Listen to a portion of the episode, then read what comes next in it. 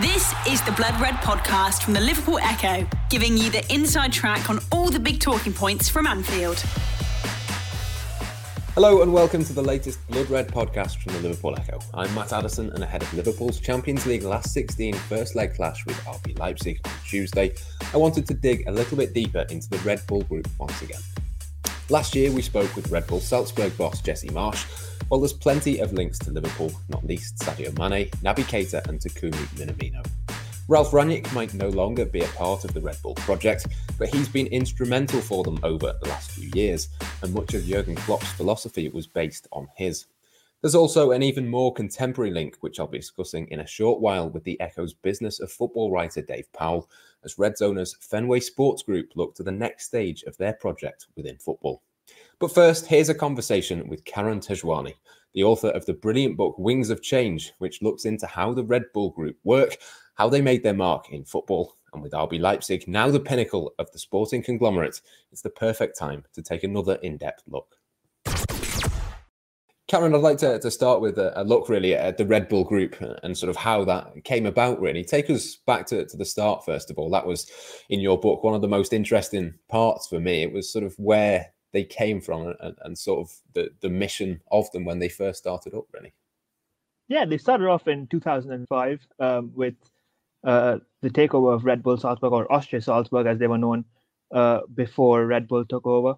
Uh, obviously, Austria Salzburg were a, relatively struggling club in Austria. They didn't. They had a few. They had a bit of trouble with uh, in terms of money, and they weren't able to, you know, take themselves to the next level. And they were almost going bankrupt in, in a way. Um, but they had a bit of history before that. Um, you know, they, they played in the UEFA Cup final in the previous decade in the 19, in 1994 um, against Inter, which they lost, and they had a bit of domestic history when they won a few league titles here and there. Um, but uh, at the turn of the millennium, they were struggling and they didn't really have the means to get to the next level. Um, so it, it, seemed natural that Red Bull would invest in them. Uh, Red Bull obviously had a bit of interest in sport previously. They, they mainly worked in uh, motorsport and winter sports, extreme sports. Um, but football was seen as you know the natural avenue for them to go to because of the natural reach of football itself. It's the most popular sport in the world, and um, that is what Red Bull thrive on. You know, getting that sort of attention and you know creating a brand for themselves. And so Austria Salzburg seemed like the natural choice because Red Bull were a Salzburg company. Uh, Dietrich Mateschitz, the founder of Red Bull, the co-founder of Red Bull, uh, was a, Salzburg man. He was Salzburg born and bred. Um, he paid he paid his taxes in Salzburg. He lived in Salzburg, so it seemed right for him to go for the local club. Uh, now, when Red Bull or when Austria Salzburg were taken over by Red Bull, they changed their name, their colors, their history, their stadium name. So you know we all know how it was, and it was very controversial because people don't like being stripped of their identity or their football clubs being stripped of their identity. So it wasn't a very popular move, even though Red Bull were a local company. Um, so they faced a bit of backlash there, but um, eventually it grew on them because of uh, it grew on most of them because of how Red Bull appeased to the local community. Um, you know, they they played the local songs, the local anthems before matches, and they tried to uh, communicate with the fans more. Um, and they were winning trophies. That was the main part. They were winning trophies. They won the league title a couple of times between 2005 and 2010 or 11 when the structure changed.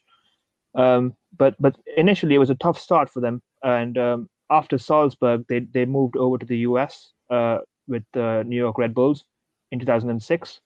Uh, that was seen as a combination. That, that, was done due to a combination of factors, um, where uh, Red Bull identified the USA as a strong football market, and they also identified it as a strong energy drink market. So it was a combination of those two coming together. And then in 2007, they moved to Brazil. In 2009, they moved to Germany in controversial fashion. Yeah, I mean, there's lots of sort of links with Liverpool, with all of, of those teams, of course. And I suppose it sort of ties in with how it works as well. How do those sorts of teams work together as one big Red Bull group? Because even though they're individual clubs, there, there is sort of links between them as well, isn't there? Yeah, there is. There's always been a link between uh, all of them. And the biggest link has come between Salzburg and Leipzig um, wherein they trade ideas, they trade players, coaches, and you know try to help each other out, even though they're in different divisions and different uh, structures. Um, but but that that has been a topic of controversy for them, uh, where people feel it's unethical to do so because it gives these two teams an advantage, and that is true. But but the main part where it changed for them, where this trading of players and ideas became a big thing was in 2012 when Ralf Rangnick joined and changed the whole structure of these clubs, of the Red Bull clubs, of all of them, not just not just the ones in Europe. Um, so that was a turning point for the group. You know, before 2012, they were winning trophies, Red Bull Salzburg, um, but there was no clear long-term vision for them. It wasn't a sustainable vision, and they were paying a lot of money to uh, to overage players. So people couldn't see a long-term future. And the same for Leipzig, where they were struggling in the fourth and fifth, uh, fourth, third and fourth division of German football. Um, so they weren't able to progress up the divisions. You know, the the common misconception is that they had an easy rise because they had a lot of money, but they had a bit of struggle because they didn't have the right people in charge. Obviously, they had a lot of money and a lot of resources, but they weren't able to put that into practice until Ralf Rangnick came in and changed the whole structure. Yeah, Rangnick of particular interest, of course, because of his influence on Jurgen Klopp and, and, Liverpool. And I suppose without Ralf Rangnick, we probably don't see Jurgen Klopp at, at, Liverpool, or certainly not the same Jurgen Klopp that Liverpool fans have come to, to know and love. Yeah, possibly. Um, uh, Klopp obviously had a different education to Rangnick. He grew up in the Mainz system under Wolfgang Frank, um, who is a similar uh, manager to uh, to Ralf Rangnick. Uh, they all grew up with the same footballing identity of going away from the traditional German sweeper system of the 90s. Um, you know, they won the World Cup in 1990, and Germany felt that the sweeper system could last them forever. But that wasn't true because at the time tactics were changing, um, and in from the end of the 1990s until the start of the 2000s, German football really struggled despite reaching a World Cup final in that period. You know, they didn't really have a long-term future playing the sweeper system. So it wasn't until Rangnick and a few of these other people came around and implemented a new philosophy that that German football started to excel once again. You know, at, at the Euros in 2004, they finished bottom of their group, um, and 10 years later they won the World Cup. Now that could largely be attributed to uh, the work of Ralf Rangnick and Jurgen Klopp and Wolfgang Frank and several of these people who changed the German football footballing idea. And you know, you can see this trend with with this modern Liverpool team where Jurgen Klopp and Liverpool are fans of these Red Bull players. Uh, Joel Matip didn't play for Red Bull, but he played for Schalke under Rangnick. Uh, Keita was signed from Leipzig. Mane was signed from Southampton, who previously played for Salzburg. And um, Minamino was signed last year from Salzburg, and obviously moved to Southampton now. So you can see why Klopp uh, likes these players. It's because they play in a similar way, and there's a similar footballing idea ingrained in these players. Yeah, absolutely. I mean, we're, we're going to talk a little bit about Dayot Upamecano and Ibrahima Konate shortly, but are there sort of any other players that, that stand out, probably more at Salzburg and Leipzig, that potentially will move on to a, a bigger club soon, do you think? Possibly even Liverpool? You could say the whole team, actually. All, or both starting 11s are, are doing incredibly well. Obviously, we saw Szoboszlai move from Salzburg to Leipzig this winter. Um, that, I feel, is just a start. Um, Hwang also moved last summer. But at Leipzig, you could see players like Sabitzer, Tyler Adams, uh, the, um, Upamecano, obviously, uh, Peter Gulácsi. They, they all have the quality to play at this level um, because they have this idea um, of playing a modern attacking vertical way. So there's a lot of talent across both teams, and you could easily say that a lot, a large majority of the players who consistently start for these two clubs could easily make the jump anywhere in Europe Patson Daka has been mentioned a lot. Um, so to Sekou Koita this season, who's been exceptional with his goal scoring. He's got, he's got about 22 odd goals, I think. Um, so there's a lot of players on both teams who could easily make the jump to anywhere in Europe. I think probably Upamecano and, and Konate are the ones that sort of stand out in terms of, of Liverpool, not least because they probably need to sign a centre back when it comes to the summer. I mean, those are, are two big names, but they have relatively modest release clauses heading into the summer. How sort of highly rated are they? And, and do you think they would be both tailor made for a Premier League club? Yeah, both of them for sure. Uh, Upamecano gets naturally gets more of the attention because he was great last season and he's he's done similarly well this season. But I, at the time when Konate was consistently fit, and you know Konate's missed the last season and a half due to injury. He's missed most of the last season and a half due to injury. Um, but I, I, always felt that Konate is the more capable one of, out of him and Upamecano. But due to injury, he's not been able to show that. Uh, but there's no denying that both of them are great players and they will have good futures in the game. Um, Upamecano has been linked to almost of every top Premier League club. Um, but I do think he moved to Bayern Munich in the end. That is that seems like the natural move for him, and it seems like, like the right move. You know, staying in the same environment. I still do feel that he has some um, don't want to say deficiencies in his game, but he is lacking in some areas, and that was exposed in the Champions League, especially against Manchester United when they lost five 0 and he was all over the place. Um, but but uh, they are two. They're definitely two good players, and they have good futures in the game for sure. Konate, I think, still needs a little more time, uh, you know, to get back into full fitness and maintaining that level of fitness. Um, he's obviously a very talented footballer, and hope it works out for him. But he needs a bit of time, I suppose. Yeah, still a, long way to, to go in both of their careers. And it's yeah. interesting you mentioned sort of Patson Daka as well, another one who is very young and, and, very talented. He was part of the Red Bull Salzburg team, I think, who won the, the UEFA Youth League. I wanted yep. to sort of touch upon that. They won that in 2017 at a competition that I sort of keep my eye on with regards to, to Liverpool's youth teams. You sort of think of, of bigger name clubs in that competition. You think of Chelsea, a, recent winners, or the, the Spanish giants, Bayern Munich. But you know, for a team such as Salzburg to, to go all the way in that competition, I think they knocked out Paris Saint Germain, Manchester City, Atletico Madrid, possibly as well in, in that little yep. run that they had. I mean, you know, that's a, a big achievement for them, isn't it? Yeah, it is for sure. I think it's, I always say that's the biggest achievement in Red Bull's footballing um, era since 2005. You know, they've won league titles and the, the, the Leipzig have gone to the Champions League semi-final, but I always feel that winning the youth league was the biggest achievement of their Red Bull uh, of the footballing uh, era they've had because it solidified and sort of legitimized uh, their youth philosophy.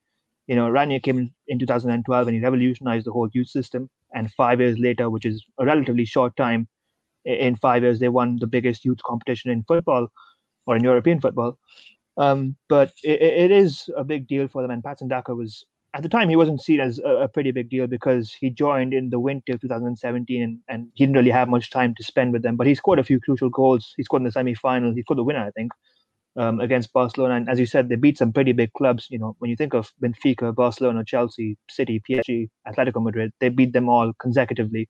And those are some of the biggest clubs and the most potent clubs in uh, in Europe when it comes to developing young players.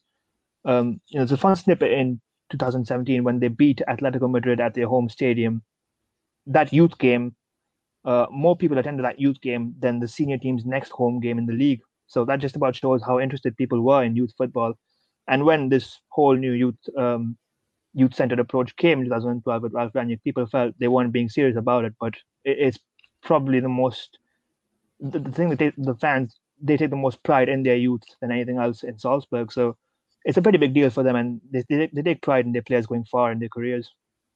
Yeah, especially when you know they're, they're known as a sort of selling club for, for want of a, better term. It's really, really crucial that they do that. And it's interesting as well for me that, that Marco Rosa, the, the Borussia Mönchengladbach manager at the moment, being linked with Borussia Dortmund, I believe, over in Germany. He was the manager at that time. So it's sort of been a, a big rise for him as well. That was a sort of marker, I suppose, something that he would look back and, and think that was possibly a big moment in his in his career as well.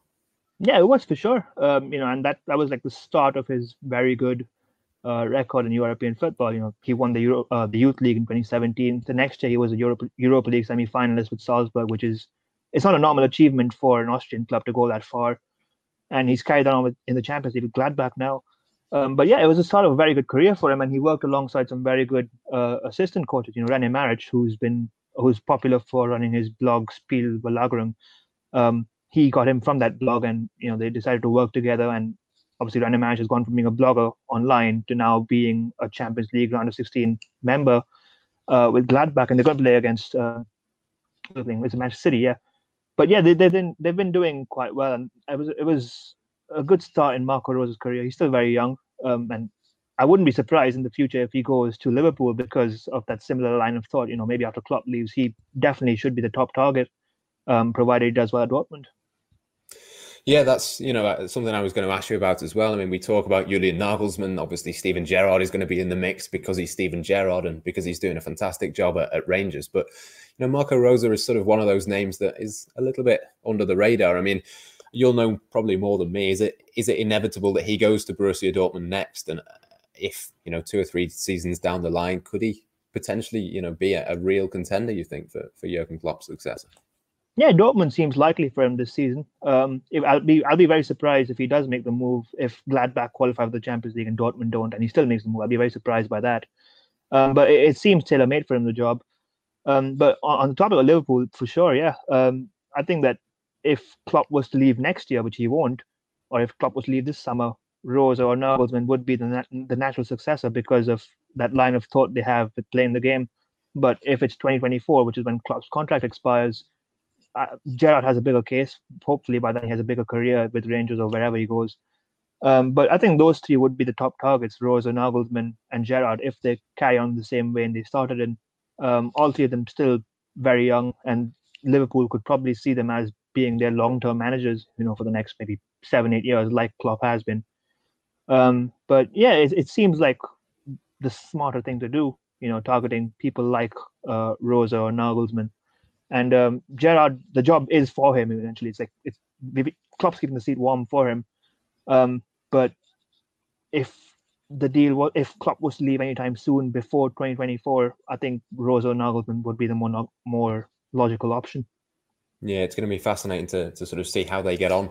As you're saying, that the Champions League last 16, Borussia Mönchengladbach coming up against Manchester City. So I think his uh, name certainly would be on the map if they could knock out Pep yep. Guardiola's men. But uh, just before we finish, I'm aware we've done a fair bit of, of, sort of praising the Red Bull group, and maybe they're not particularly popular in, in certain segments, particularly over in Germany. There's been lots of, of protests against them at, at, times in Austria as well. And I think it would be only fair, really, to, to sort of touch on that just before we finish. I mean, how do you think they should be viewed for, for what they're doing, Red Bull? Do you see it as a, a positive thing? They, they're putting investment in, they're, they're making this sport better. And is that not necessarily the case from from everybody? As I say, over in the Bundesliga in particular, there's been some pretty vocal uh, speakers against what Red Bull are doing. I can see why people dislike them, and to be quite honest, I personally, I'm personally on their side.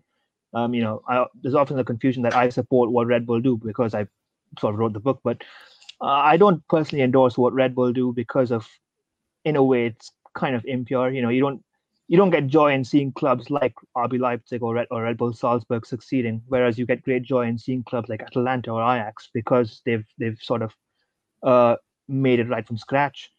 Um, you know, with RB Leipzig, they're they're the most notorious club in Germany right now, probably, and um, from their start or when they reached the Bundesliga, them breaking or circumventing the 50 plus one rule was probably the biggest sin in German football. You know, you don't get past those low r- rules and have an easy ride so I can see why fans dislike them and their their actions after that, where they sort of in a way silence fans at certain points. You know, German football is very vocal, very political, and they care a lot care a lot about societal issues. And at times, there's been cases where RB Leipzig, the club, have wanted to silence their fans on talking about such issues. So you know, silencing that fan fan voice is it's not a very popular move to make, and you can see why they're so disliked.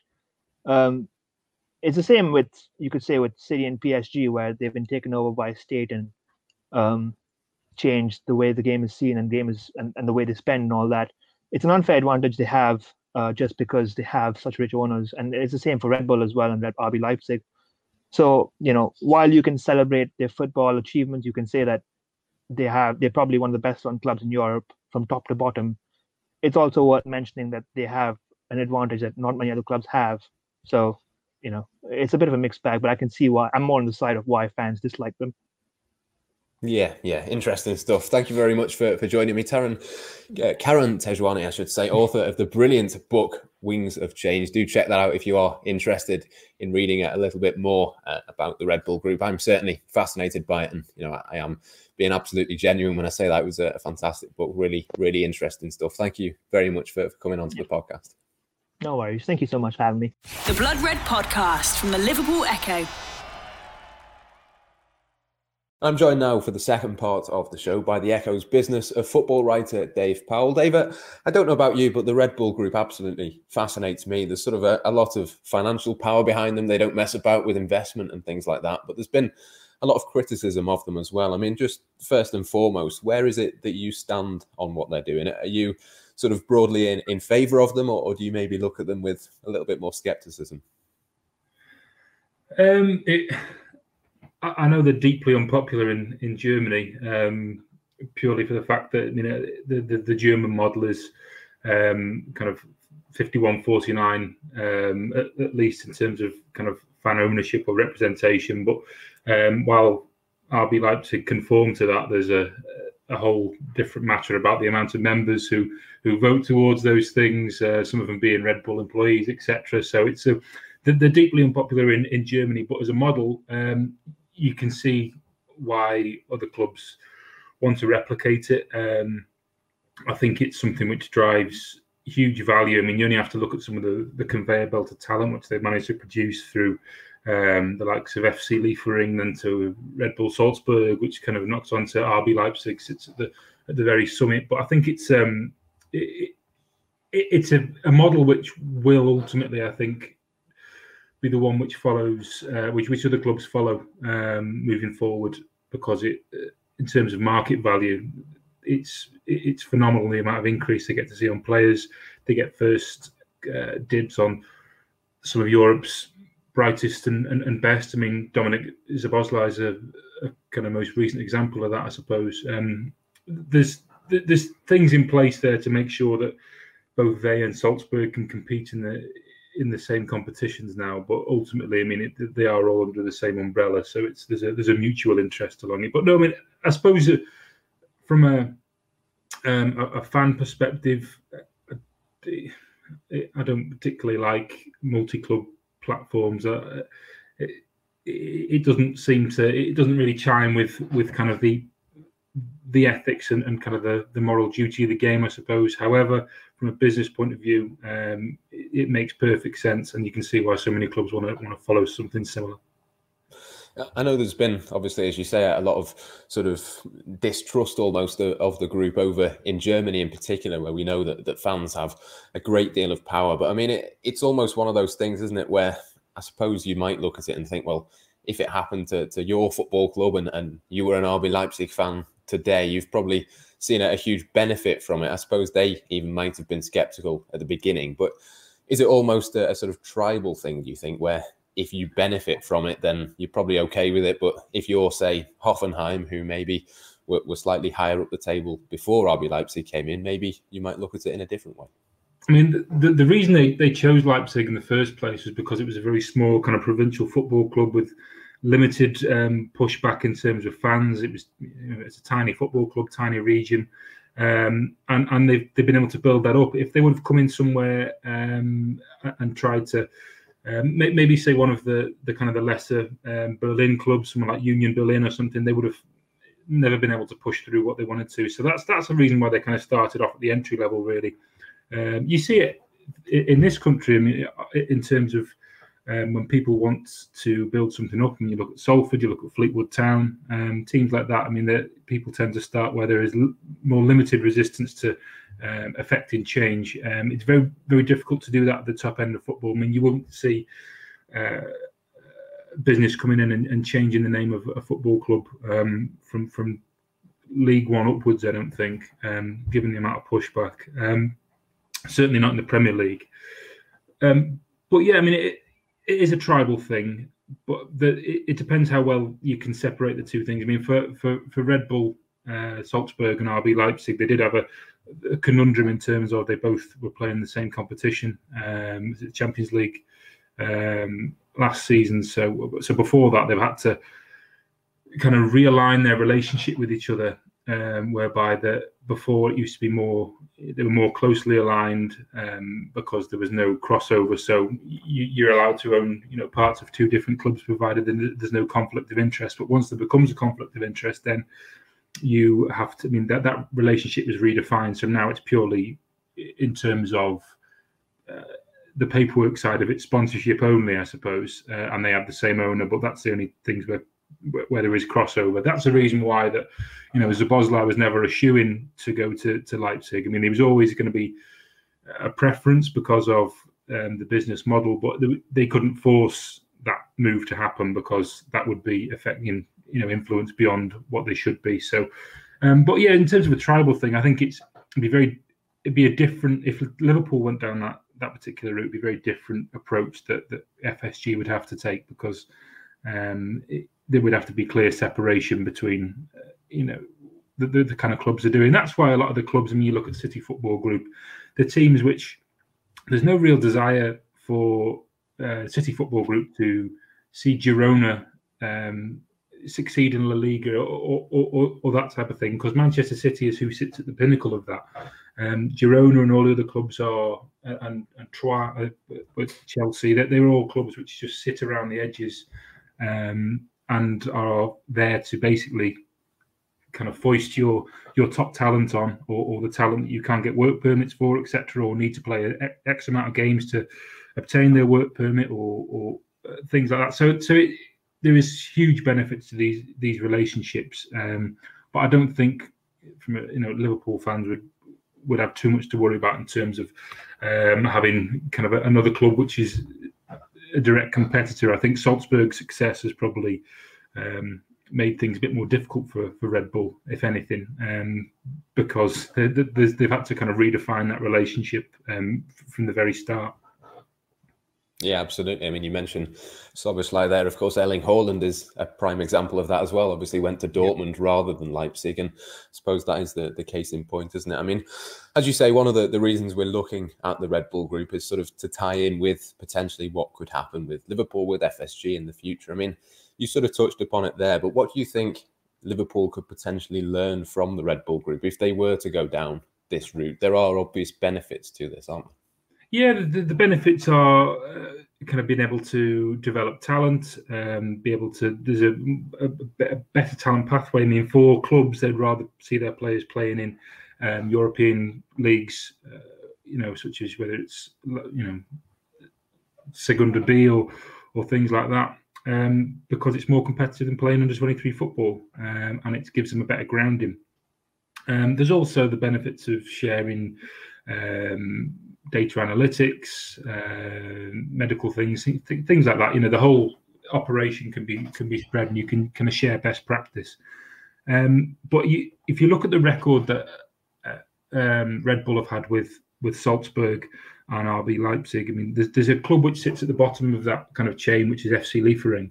Um, and if you look at the likes of Haidara, I think um, uh, Minamino was also something similar. But I mean, Naby Keita has been on that Salzburg route as well. So the, uh, Upamecano was um, was Liefering, then uh, uh, Salzburg, and then RB Leipzig. So there is a clear kind of development plan there where these guys are getting the grounding and then being able to be shifted up to the next level to the next level. And and Red Bull, when they move these players on, see huge benefit, um, or they keep the the cream of the crop for themselves, and that's allowed them to spoil the party um, at the top of European football um, without having to outlay uh, too much because they've they've invested their money elsewhere in terms of um, being able to to have their own conveyor belt of talent, which is unlike any other.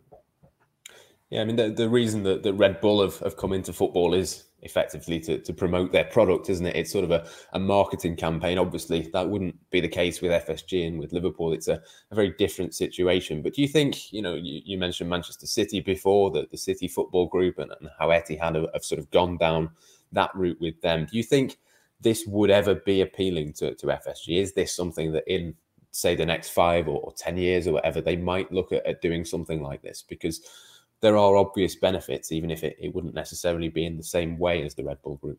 I don't think it was, but I think it is now. Um, I, I, don't think they had a, a, real interest in it um, in seasons past, but I think now they probably see um, being the uh, well, find a, a, way of putting it there. They, they count the pennies more closely than many other Premier League owners um, which is good in one sense because it allows them to ride out the implications of a global pandemic much better. They are in rude health financially, but also, and the flip side of that is um, when you compare them to the rest of the teams chasing for honours, they don't invest anywhere near uh, those amounts, um, which is going to become a point soon where they're going to have to. Um, and they probably see this as being a way to maybe get the best of both worlds because if you look at RB Leipzig, they're able to remain competitive without throwing exorbitant amounts of money each summer um, at players.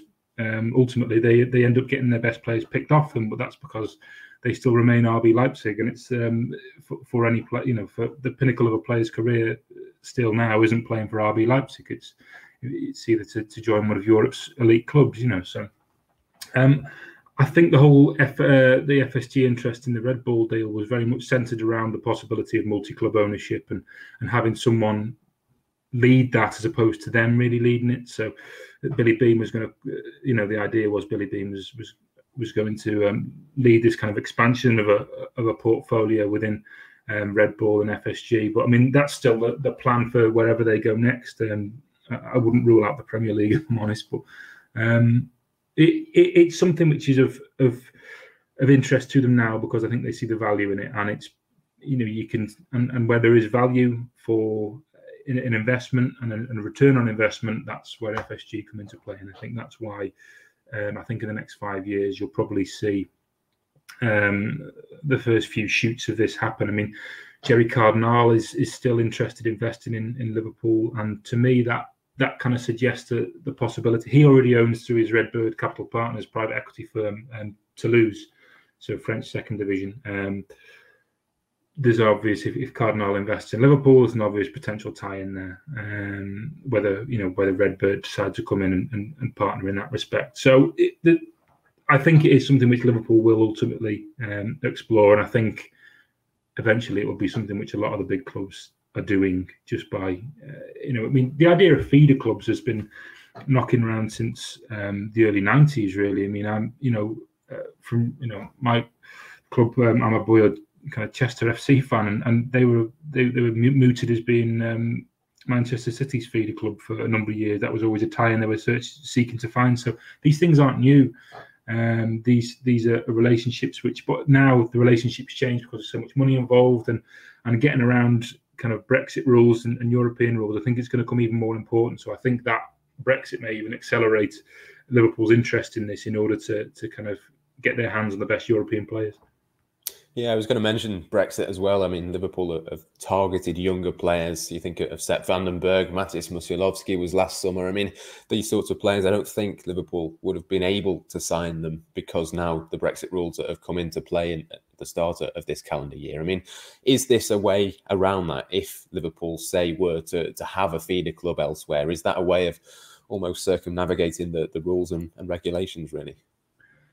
Yes, yes, I think it is because um, signing players now is going to require. Um, I mean, for the most part, if you're signing big players and you're Liverpool and you're paying money, Brexit's not going to make much of a difference because all the players are going to meet the criteria. And I think it's 15 points they have to reach in order to qualify. Um, and point scoring is based on things like um, international cap status of the club you're signing from, their league, where you know where the club were last season, the status of your own club. So all these things, it's very easy for Liverpool to sign players and get to 15 points. But the issue comes in when players are younger.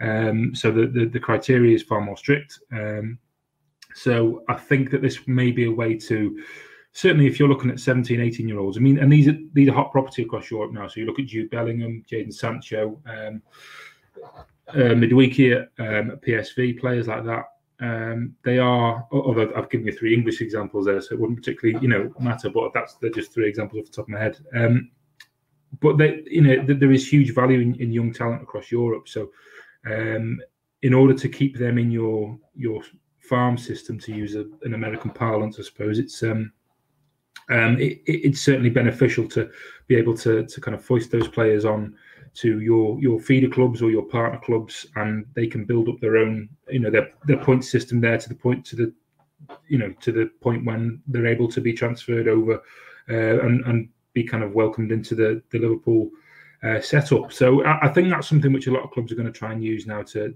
to get around that um, in order to, to secure the best players. I mean, you look at the likes of you know Szoboszlai and, and Upamecano, and these are something like Europe's um, top talent now in, in, terms of the players who commanded big uh, there's, there's, big fees um, around them. There's huge potential there, but they're players who were who've come through kind of very low levels of European football and been built up. So that the pathway is obviously there, and I think that um, Michael Edwards will he, he's always one to to kind of see the value where others don't.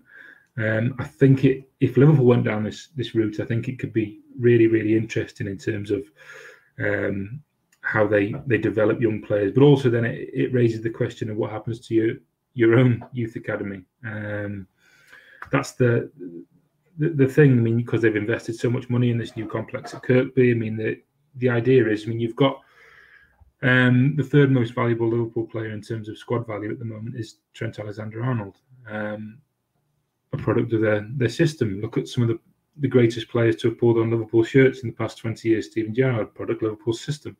Um, so there's this the obligation there still to make sure that you are producing players um, in your locality because that ultimately, especially at Liverpool, that's what you know. It, it's what people want. There is an expectancy to see there is um, a scouser or a homegrown, homegrown talent representing the club um, in some respect. And while success is great, um, I think that if they lo- lost sight of that, I think that the the club would lose a little bit of its its soul, I suppose. So there's there's a a very kind of fine line, especially at Liverpool more than anywhere else. I mean, Leipzig, there's no history there in terms of producing players from from kind of the, the, that region or anything like that. So Red Bull were able to do whatever they wanted. It's a you know it's a blank canvas. It's there's no pushback. It's we're, we're delivering success here on our terms. Um, at Liverpool, FSG aren't delivering success on their terms. It's if they deliver success for the long term, it's going to have to be be mindful. It's going to have to be an element of being on the terms of the fans as well. So,